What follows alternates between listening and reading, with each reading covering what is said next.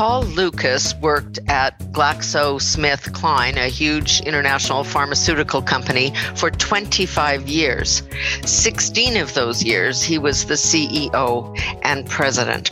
He retired in 2012, but recently he's been speaking out about Canada's seemingly inability to produce vaccines at home or deliver them properly. The list of uh, crises grows every single day. So we've reached out to Mr. Lucas to see if he can help us understand what's going on a little better. Welcome. Thank you for being here. Uh, it's good to be here, Pamela. Why can't we? get i mean there's so many questions but why can't we get enough vaccine what do you think is at the root of it well, uh, as you know, I wrote an, an, article for the Financial Post and, right. and kind of hypothesized about why we're in the situation we're in. And I think, you know, Canadians need to understand that, you know, there's been a lot of noise around vaccines, a lot of diversions, but at the end of the day, the Canadian government ordered 6 million doses of vaccine between Moderna and Pfizer to be delivered between now and the end of March. And no matter what is done or said, that's what we're going to get, and nothing's going to change. And we have 37 million people. That's right. So we will be able to vaccinate 3 million people by the end of March at the earliest because those may not actually be delivered till the end of mm-hmm. March. So so that's the situation we're in and, and the good question is, you know, why did we only order 6 million right. doses to the end of March? And that's the question I've been trying to get journalists to to ask the prime minister uh, because I think you know it's unacceptable as to what's happened there. The um, stories that we're seeing uh, recently, the Globe, uh, Globe and Mail's been doing some stories. Certainly, Global News is being doing some stories. Going back to the beginning, where again the flaw in the system was we were going to do a deal with the Chinese, and in to make a very long story short, they reneged and then we were kind of way back in the list of asking for and ordering vaccines from other producers. Yeah, so Mr. Trudeau continues to say that you know we were early negotiating contracts with pharmaceutical companies, and I, you know, I I, I have to be skeptical about that mm-hmm. because you'd have to ask the question if you know Moderna says that we were the first ones to sign a contract with them yet that was for 2 million doses between now and the end of March. So, um, yes, I think we wasted time at the beginning of this pandemic in negotiating contracts. We must have. Um, and yes, the Canadian government focused on trying to find out how they could deliver domestic supply of a vaccine. And um, you know, they they pursued the Chinese vaccine. They put money into Medicago. They put money into VIDO. But the reality is, is none of those were viable, and they should have known that. You know, they should have known that none of those organizations would be able to able to deliver a vaccine until late 2021 probably 21 i mean what we understand from the situation in my province at VIDO-InterVac in saskatchewan is right. that yes they're building a facility but the government is doling out the money on an annual basis well you don't build a building one room at a time. You build a building so that you can either manufacture this or you can't. And that's where the lack of foresight was in terms of ensuring that we had domestic uh, vaccine capability. So if you go back to H1N1, when yeah. Glaxo had the contract, you were president and CEO then in 209, right? Was, the, yeah. yeah. Fact, okay, go ahead. I was integrally involved yeah. in delivering that vaccine. So we produced it, got it out. We were the only manufacturer. And at the end of that, eh, people, we all sat down and said, okay, what did we learn from this? And one mm-hmm. of the key learnings was we got to make sure for the next pandemic that we have domestic supply of vaccine and, eh, and that we have one, more than one manufacturer. Right. Well, we didn't, we didn't do it. We, we didn't, we didn't follow up on that. And uh, here's where we are. Okay, so explain to us what happened in that situation. So they uh, you developed vaccine you had a contract to develop a vaccine then for the next crisis for for pandemic readiness if you will how do you do that like what is what's the how do you prepare for a next crisis that you don't know what it is it's a very good question. And actually, uh, public health and uh, GlaxoSmithKline did a great job of preparing for that. So, Glaxo had a contract with, uh, with uh, the federal government, public health, to produce a pandemic vaccine when needed. So okay. you can't just build a plant and have it sit there empty and then wait for the pandemic and then make a vaccine. So what they did was we uh, Glaxo produced the annual flu vaccine. Right. And the Canadian government guaranteed us a certain portion of the national uh, flu vaccine contract to make sure that the plant continued to run effectively. They also paid us a pandemic preparedness fee, which allowed us to maintain the facility, and we actually expanded it uh, so that we would be ready. So that and then the pandemic hit. I remember David Butler Jones contacted me and said, It's here. You know, we geared up, we produced the vaccine in a few months, and we vaccinated 40% of Canadians by the end of the year of 2009. So that all worked really well. We were fortunate in that situation and that it was the kind of vaccine that we could actually make. So, right. uh, so that all that all worked well. But again, um, the problem this time around is that this is a very different virus, and as you know, the mRNA vaccine is yeah. very different than than usual.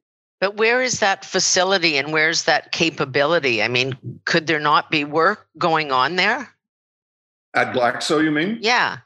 Well, you know what I'm what I'm very disappointed about, and Canadians should be, is that you know the Canadian government and, and, and this is part of the problem. The federal government, the liberal governments, successive liberal government, governments have not had any relationship with the pharmaceutical industry. They they decided you were kind of enemy number one back yeah. in yeah. Yeah. So there's Over, no relationship there other than you know as a regulator and they're a customer that's it. So you know what should have been happening was that the federal government public health the health department should have been working with the pharmaceutical industry since 2009 the last mm-hmm. the last pandemic and saying okay what's happening with vaccine technology what could vaccines of the future look like? What kinds of viruses could we encounter? And therefore what kind of capability do we need? They would have talked to glaxo who has a plant in quebec city. They would have talked to sanofi who has a plant in toronto. And perhaps just with the two of them, developed a plan to uh, ensure that we had, you know, the the biological manufacturing capability that you need for mRNA vaccines, because that, that's not new technology. Right. Um, it's existed in Canada for a while. We could have and should have been prepared for this this is just, I think, breathtaking for people who are sitting there wondering where this vaccine is ever going to come from. Um, the the fight. I don't want to get too diverted on this, but I mean, I remember going this battle going back to the 1960s with the current prime minister's father over uh, patent protection for drugs, yeah. and that was really the point. Uh, you guys were the bad guys because you wanted to keep your patents and protect it forever and make a bunch of money and everybody wanted generic drugs and make it cheap and accessible and yeah. the war unfolded. Yeah and i you know i i worked with government for oh 30 years of my career trying to get them to understand that was a fail you know that was a failing strategy. And you know, it took this long to prove i was right but you know it was a failing strategy. They you know the trudeau government in 1968 passed compulsory licensing patents disappeared. You're not going to invest if you don't have protection for your intellectual property. The industry started disappearing very quickly.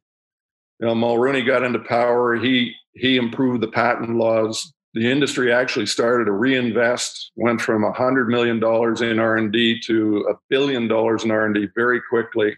Mm-hmm. But then it started to deteriorate again, and the federal government didn't live up to its side of the bargain. And uh, that investment again started to deteriorate. And through the Chrétien years and, uh, you know, and onward, uh, this Canada just did, you know, was not a good place to invest for the pharma sector. And, you know, they, they chose. So you go somewhere else if you're a company. Yeah.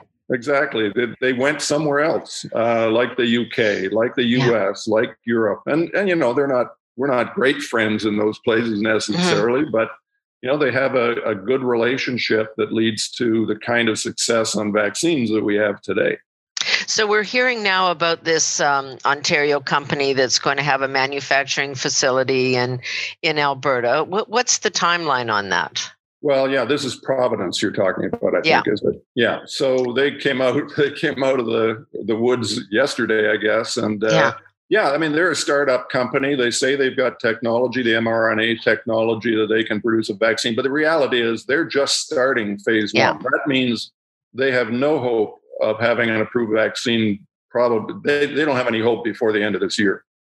Yeah. And they also said that they couldn't get their phone calls returned. And whether yeah. it was government or the media to say, hey, we're here, at least we're trying.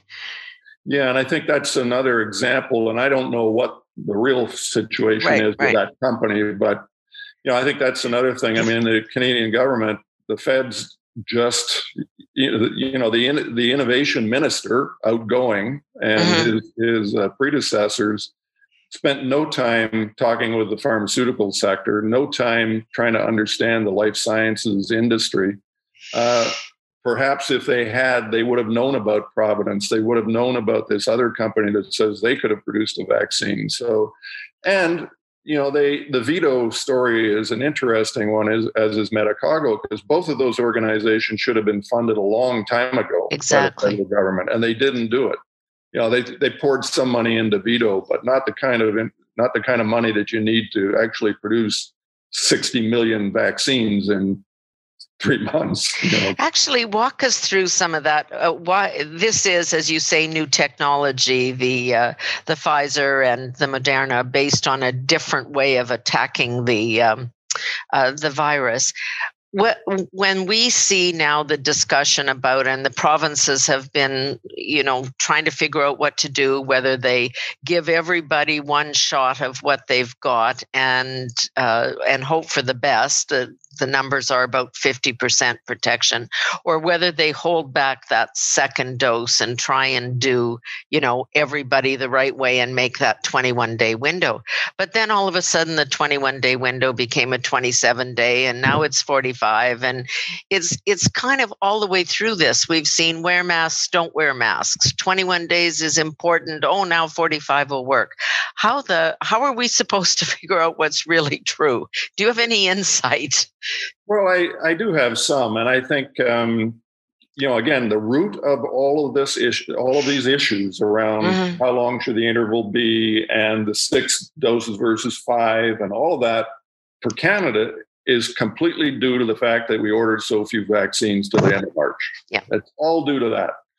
And you know the reality is, you know, I I, I come from a pharma background where highly the, that industry is highly regulated uh, the approved dosing regimen for those vaccines is three weeks and four weeks for, for Pfizer and Moderna.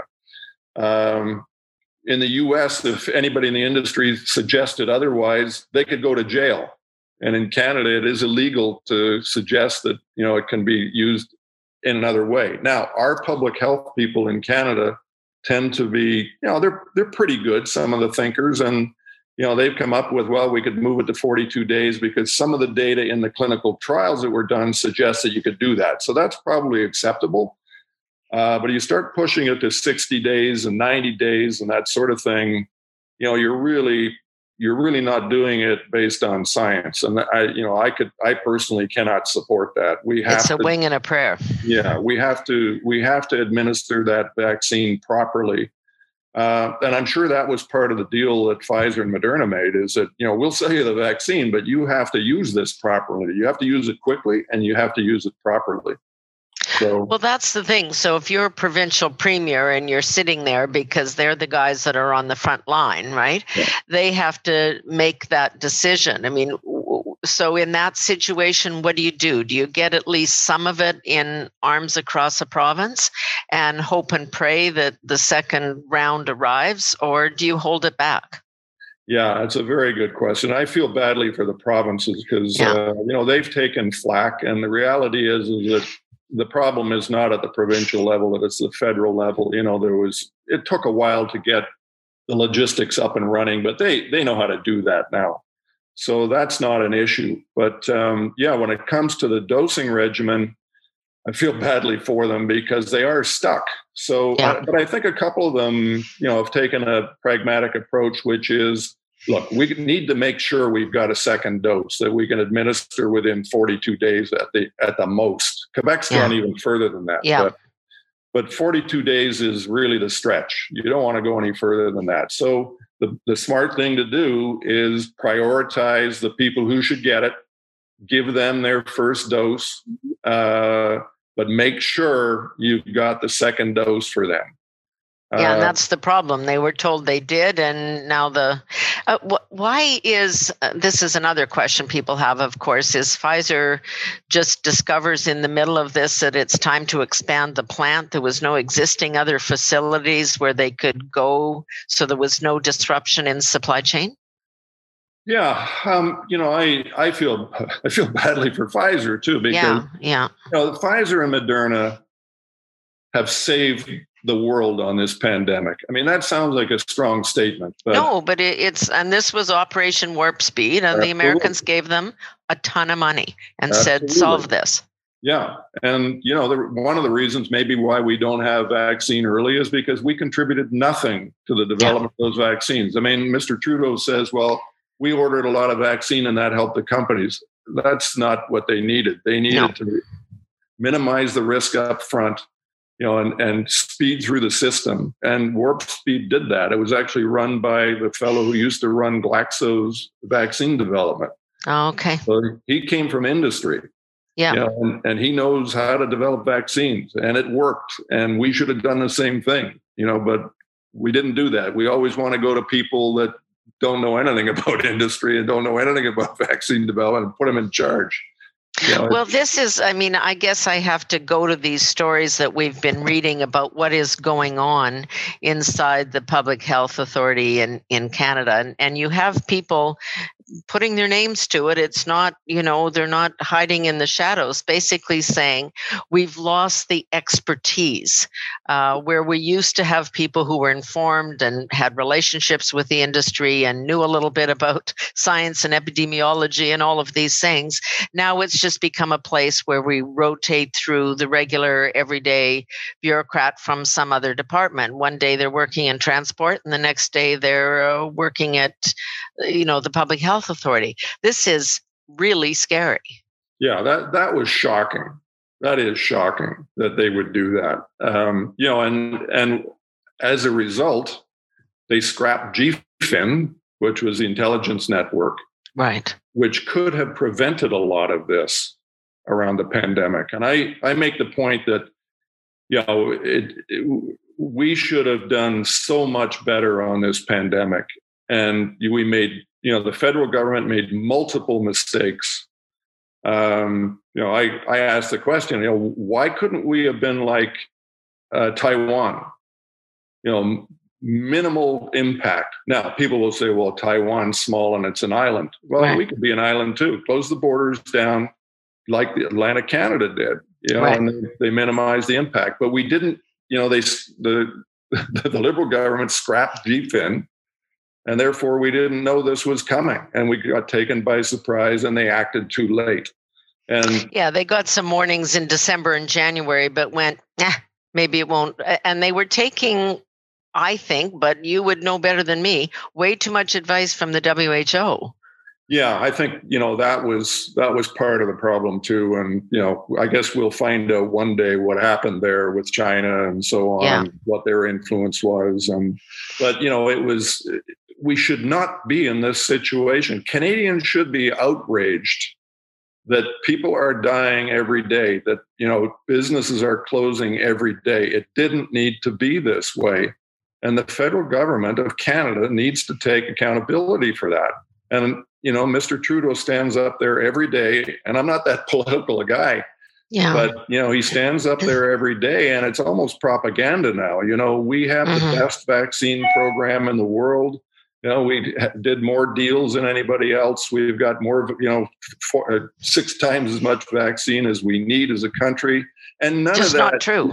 Yeah, none of that is true. You know, you just look at the facts and the data, and it and it isn't true. We don't have the best vaccine plan. Yes, we did seven deals, but so did Europe, so did the UK, so did the US. we're no different than them. And I guess it's not surprising. I mean, we talk about vaccine nationalism and what we're hearing out of the EU these days. even fighting with uh, Britain, obviously, but it, it, really does look as if politics has infiltrated this. Uh, in our own country, nobody liked Trump. Nobody wanted to give him any credit. Nobody wanted to do any deals. Uh, Europeans are mad at Britain over Brexit. Like, unfortunately, millions of people are dying while we have these political battles. Absolutely. And I, you know, I've said all along, you know, people have talked about the health impact of this and the economic impact of it, but there's also a major political uh, story here. And, you know, what I see in Canada, because that's what I tend to focus on particularly, is that, you know, for Mr. Trudeau, he knows that this is the one issue that stands in the way of his majority government this mm-hmm. year. And he, he will say just about anything to try and divert attention from it, to try and get the message out that we're just in great shape. But the reality is that we are three to four months behind where we should be. That's three to four months of more deaths, more shutdowns, more economic damage, more social and mental damage. And as I said, somebody needs to take accountability for that. I wish I wish someone in the federal government would stand up and say, "Yeah, we messed up." They'll never do that.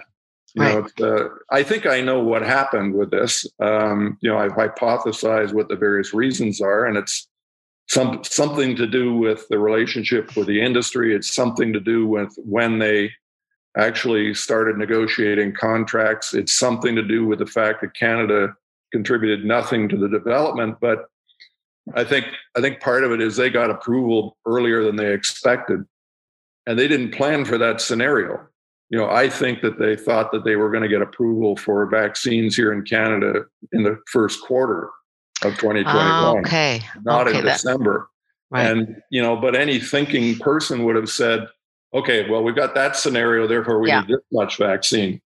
What if we get approval in the fourth quarter of 2020? In that case, we need this much vaccine by this time. And they didn't do that. Yeah, that seems pretty obvious. Yeah. So, you know, I, I just, you know, I, I think journalists particularly, yeah. and I've been frustrated by the fact that they have not done this, is press Mr. Trudeau on why do we not have more than 6 million vaccines by the end of March? Yeah, I mean, this is uh, we're we're in 12 months into this pandemic, any way you cut it. Even though some of the information was there earlier, and we have vaccinated under two percent of Canada's population. That's right. Just that fact alone is uh, yeah. disturbing, frightening, and you know, depressing. It is. it is. And you look at what's happening in the U.S. The vaccine is flowing like crazy, and of course, yeah. you know, in Canada, we like to say, "Well, we're doing much better than them." Well, the U.S. is booming right now with vaccine, and yeah, they they'd like to have more, but you know, lots of people are getting back. They're vaccinated. They vaccinated 1.6 million people the other day. You know, well, it was day. interesting, even with uh, the new president Biden, who was promising, you know, uh, uh, a uh, hundred million vaccines in hundred days, and the head of the CDC said that's what we're doing right now. I know. Yeah.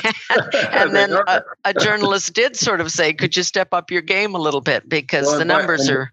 Yeah, and Biden did. He added another fifty yeah. percent. Yeah, but, no, uh, no, for sure. Yeah, I mean, they, you know, the U.S. is a little behind where they said they wanted to be. Yeah. They said they would vaccinate twenty million people by the end of December, and they vaccinated twenty million people by uh, this week.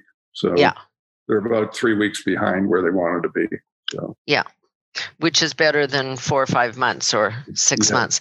You yeah. you raised an interesting point because uh, you know we are where we are now. So uh, the question is, can we learn? Will we learn from these situations and figure out what to do next? So just I was I was reading something yesterday that I mean it's kind of obvious, but it just troubled me the you know the long term consequences of school closures and remote learning on social and cognitive development. It's not just that they might be behind in their school year, it's just that the, the young mind at that point grows at a certain rate. And if it develops at a certain rate, and, and if that's somehow stopped, I mean, we see it as a result of poverty or any number of other things. We've got that situation. We've got businesses that will never reopen, yeah. mom and pop shops that you know two man yeah. bands. They they can't survive this. Uh, they may or may not have been eligible for government programs, but they just won't. People are now ordering everything online and buying from the big box because it's the only thing that's open. It seems we we had such a short term perspective on this right from the beginning. We didn't even imagine that this might last a year. Yeah. Yeah, you know, and I, I just keep coming back to the point that, you know, Canadians should be outraged. We should not be in this position. You know, we should be in a much better position than we are. It, it it's crazy, but Canadians, you know, I, I get frustrated with a lot of Canadians because they sit there and say, "Oh, yeah, okay, well, that's fine. We're a little behind," but you know, but it's people, good enough. Yeah, yeah, we're losing 100 people a day. Yeah, you know, in the country. So, yeah, it's um, it's extremely frustrating that we are where we are, and and coming back to the learnings issue. Um, you know, I, I shake my head because I was I was around for SARS. I was involved in SARS. I was directly involved in H1N1, and both times we said, "Okay, we're going to take the learnings, we're going to apply it for the future," and we didn't. I mean, I, I don't think any, I certainly can't get past the notion that we took all those existing stockpiles of yeah. PPE and threw it out. I know. For a, a short term budget, like, oh, we save $50,000 here or $100,000. And then we're left with nothing. Yeah, I mean, I, I, was involved in that. You know, I mean, we talked about the national stockpile, emergency stockpile after H1N1, and how it was important to keep that up. And you know, we needed a supply of antivirals, and we needed a supply of PPE, and we needed to make sure we had domestic vaccine production, and so on and so forth.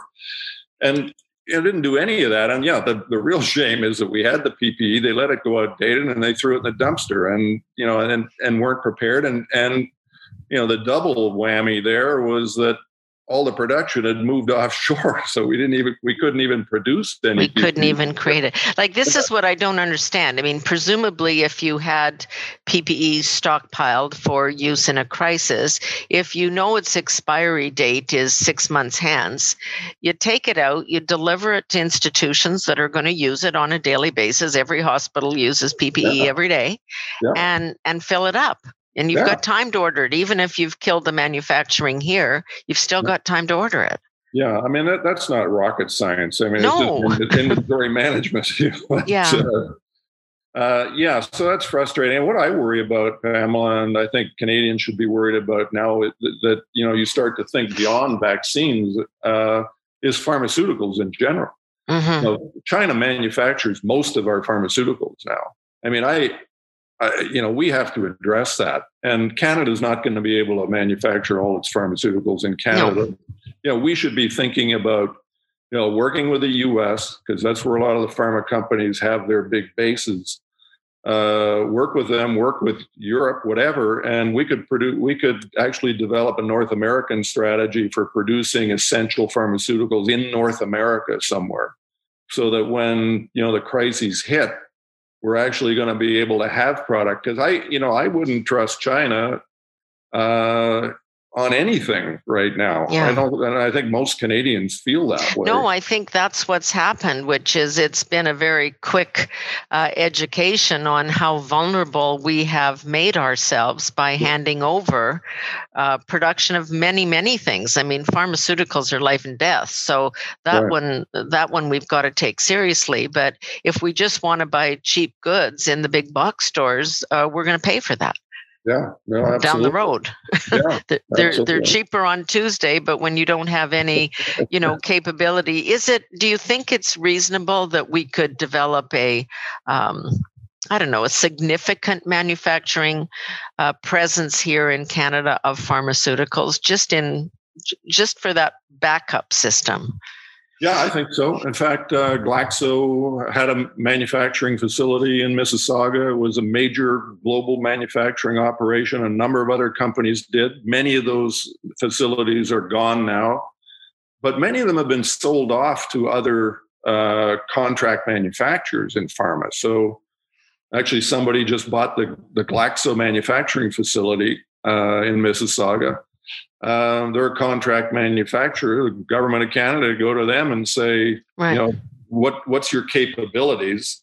You know, could we do a contract with you and get you to produce product A, B, and C, which are essential to our healthcare system? You know, something to that effect. The generic companies, which we you know, we uh, favored for so many mm-hmm. years in this country, um, you know, why can't they do it? You know, why the ones that are off patent at least and say, you you know let's get a contract and you have to ensure that under that contract you can produce these products at will. Uh, so do like we did on vaccines at glaxo. So there's ways of doing this. Um, there is manufacturing capability in canada. So when the next crisis hits, the next black swan, right. uh, you know, pandemic of of some kind, um, right. your view is, having looked at all of this from your very uh, particular vantage point, is um, do some stuff very quickly, like shut a border. Yeah, absolutely. I mean, um, you know, if we'd had if we had the intelligence network shut the border. You know, first of all, you set an objective and you say, mm-hmm. next pandemic, this is what we want to achieve. First of all, we want to have domestic production of vaccines guaranteed within the first X number of months of the pandemic. Right. That's number one. Number two is that we want to, first of all, look around the world, see what's best practice. But let's say we want to be as good as Taiwan was this time and what did they do and what do we need to do and part of that is closing the border. And part of our objective should be we don't want to have to close down schools. We don't want we would need to protect schools. We need to protect the economy. So what do we need to do to do that? What is it going to take? And then put put put a plan together and put that in place and then implement it which we're not very good at. It's it's kind of simplistic, but if we'd taken yeah.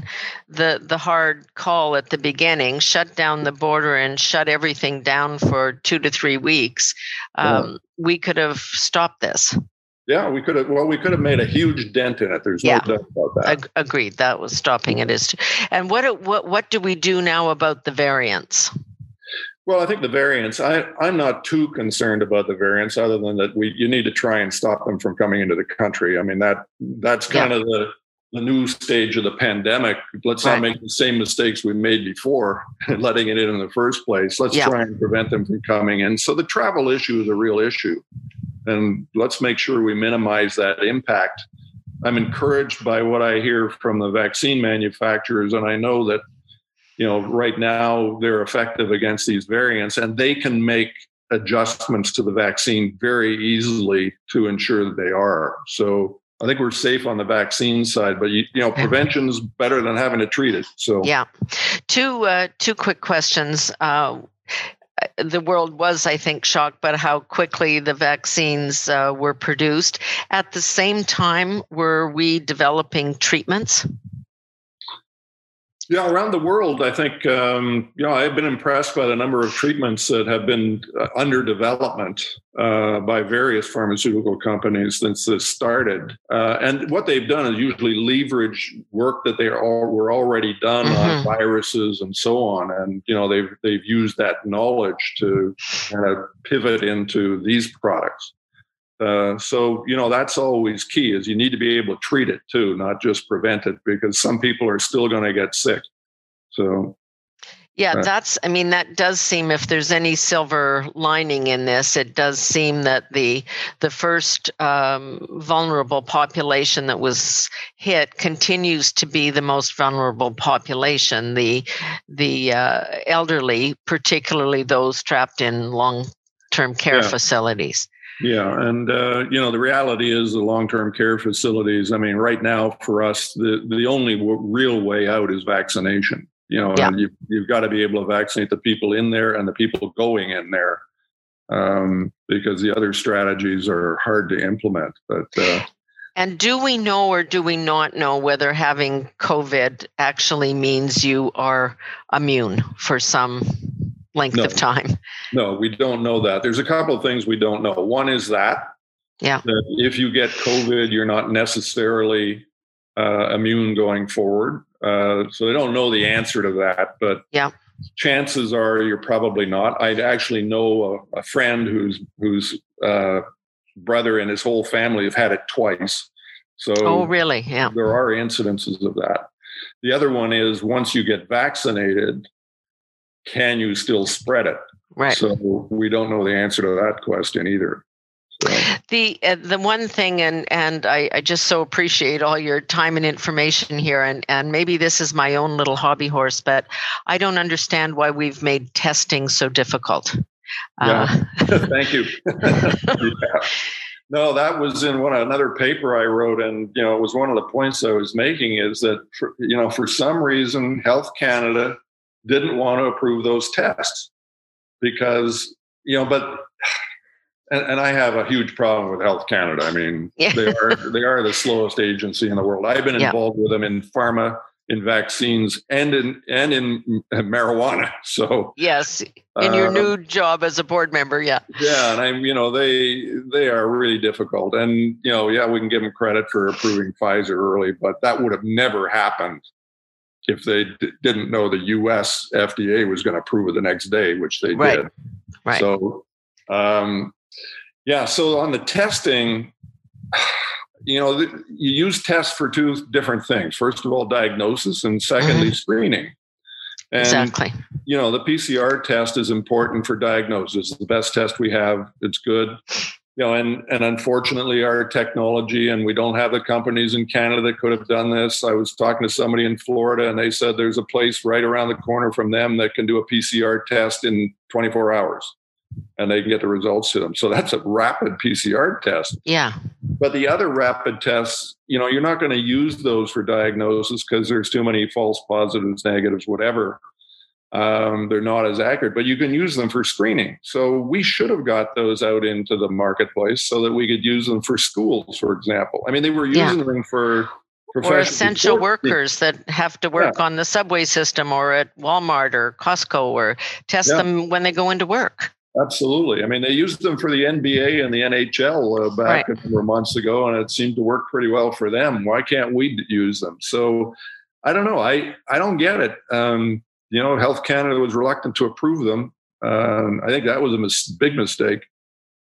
Well, for those of us who travel, I mean, even, you know, a person going between Saskatchewan and Ottawa, you know, for my own safety and the, that of people around me, you know, I want to test before I go. I want to test when I land. I want to be able to say to people, you know, uh, yes, I've been on a plane and I've traveled from one province to another, but I'm fine.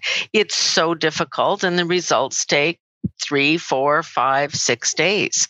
Well, by that yeah. time, you might be on a plane back to where you came from. That's right. Yeah. Yeah. So that was, you know, that's another part of the whole pandemic preparedness is your ability to test. Yeah. You know, so that is, we think about going forward and we think about stockpiles and so on. You know, we didn't have the PCR machines to do the kind of testing that needed to be done through this. So yeah. again, nobody was thinking about that. Yeah. Well, you've certainly given us a lot to think about today. I'm not sure, you know, that this is going to uh, cheer anybody up, but I think if I you uh, if you don't name it, you can't fix it. So, yeah, yeah, you know. I know, and, and I think you know people should kind of relax a little bit, realize that they're not going to get vaccinated till September, October most people. We're yeah. not going to get more than 6 million vaccines before the end of March. It isn't going to happen. And all this other information that's being thrown around is just diversionary. I mean, it's yeah. it's not really that relevant.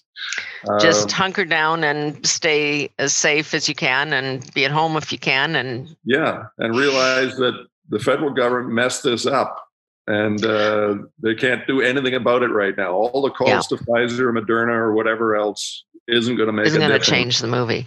Well, I do hope uh, that you continue to speak up so that when and if we are through this thing, we will really do a proper assessment, so we're yeah. never ever caught like this again. Really appreciate your uh, your insight on this, Paul. It's really Paul Lucas, the uh, from well, 25 years at GlaxoSmithKline, 16 of those years as CEO and president, and he's paying attention to this. And thank you uh, for at least doing that and keeping us informed. Happy to do it, Pamela. Thank okay, you. Okay, talk again soon. Thanks. Yeah, okay. Bye bye. That's it for No Nonsense with Pamela Wallin today.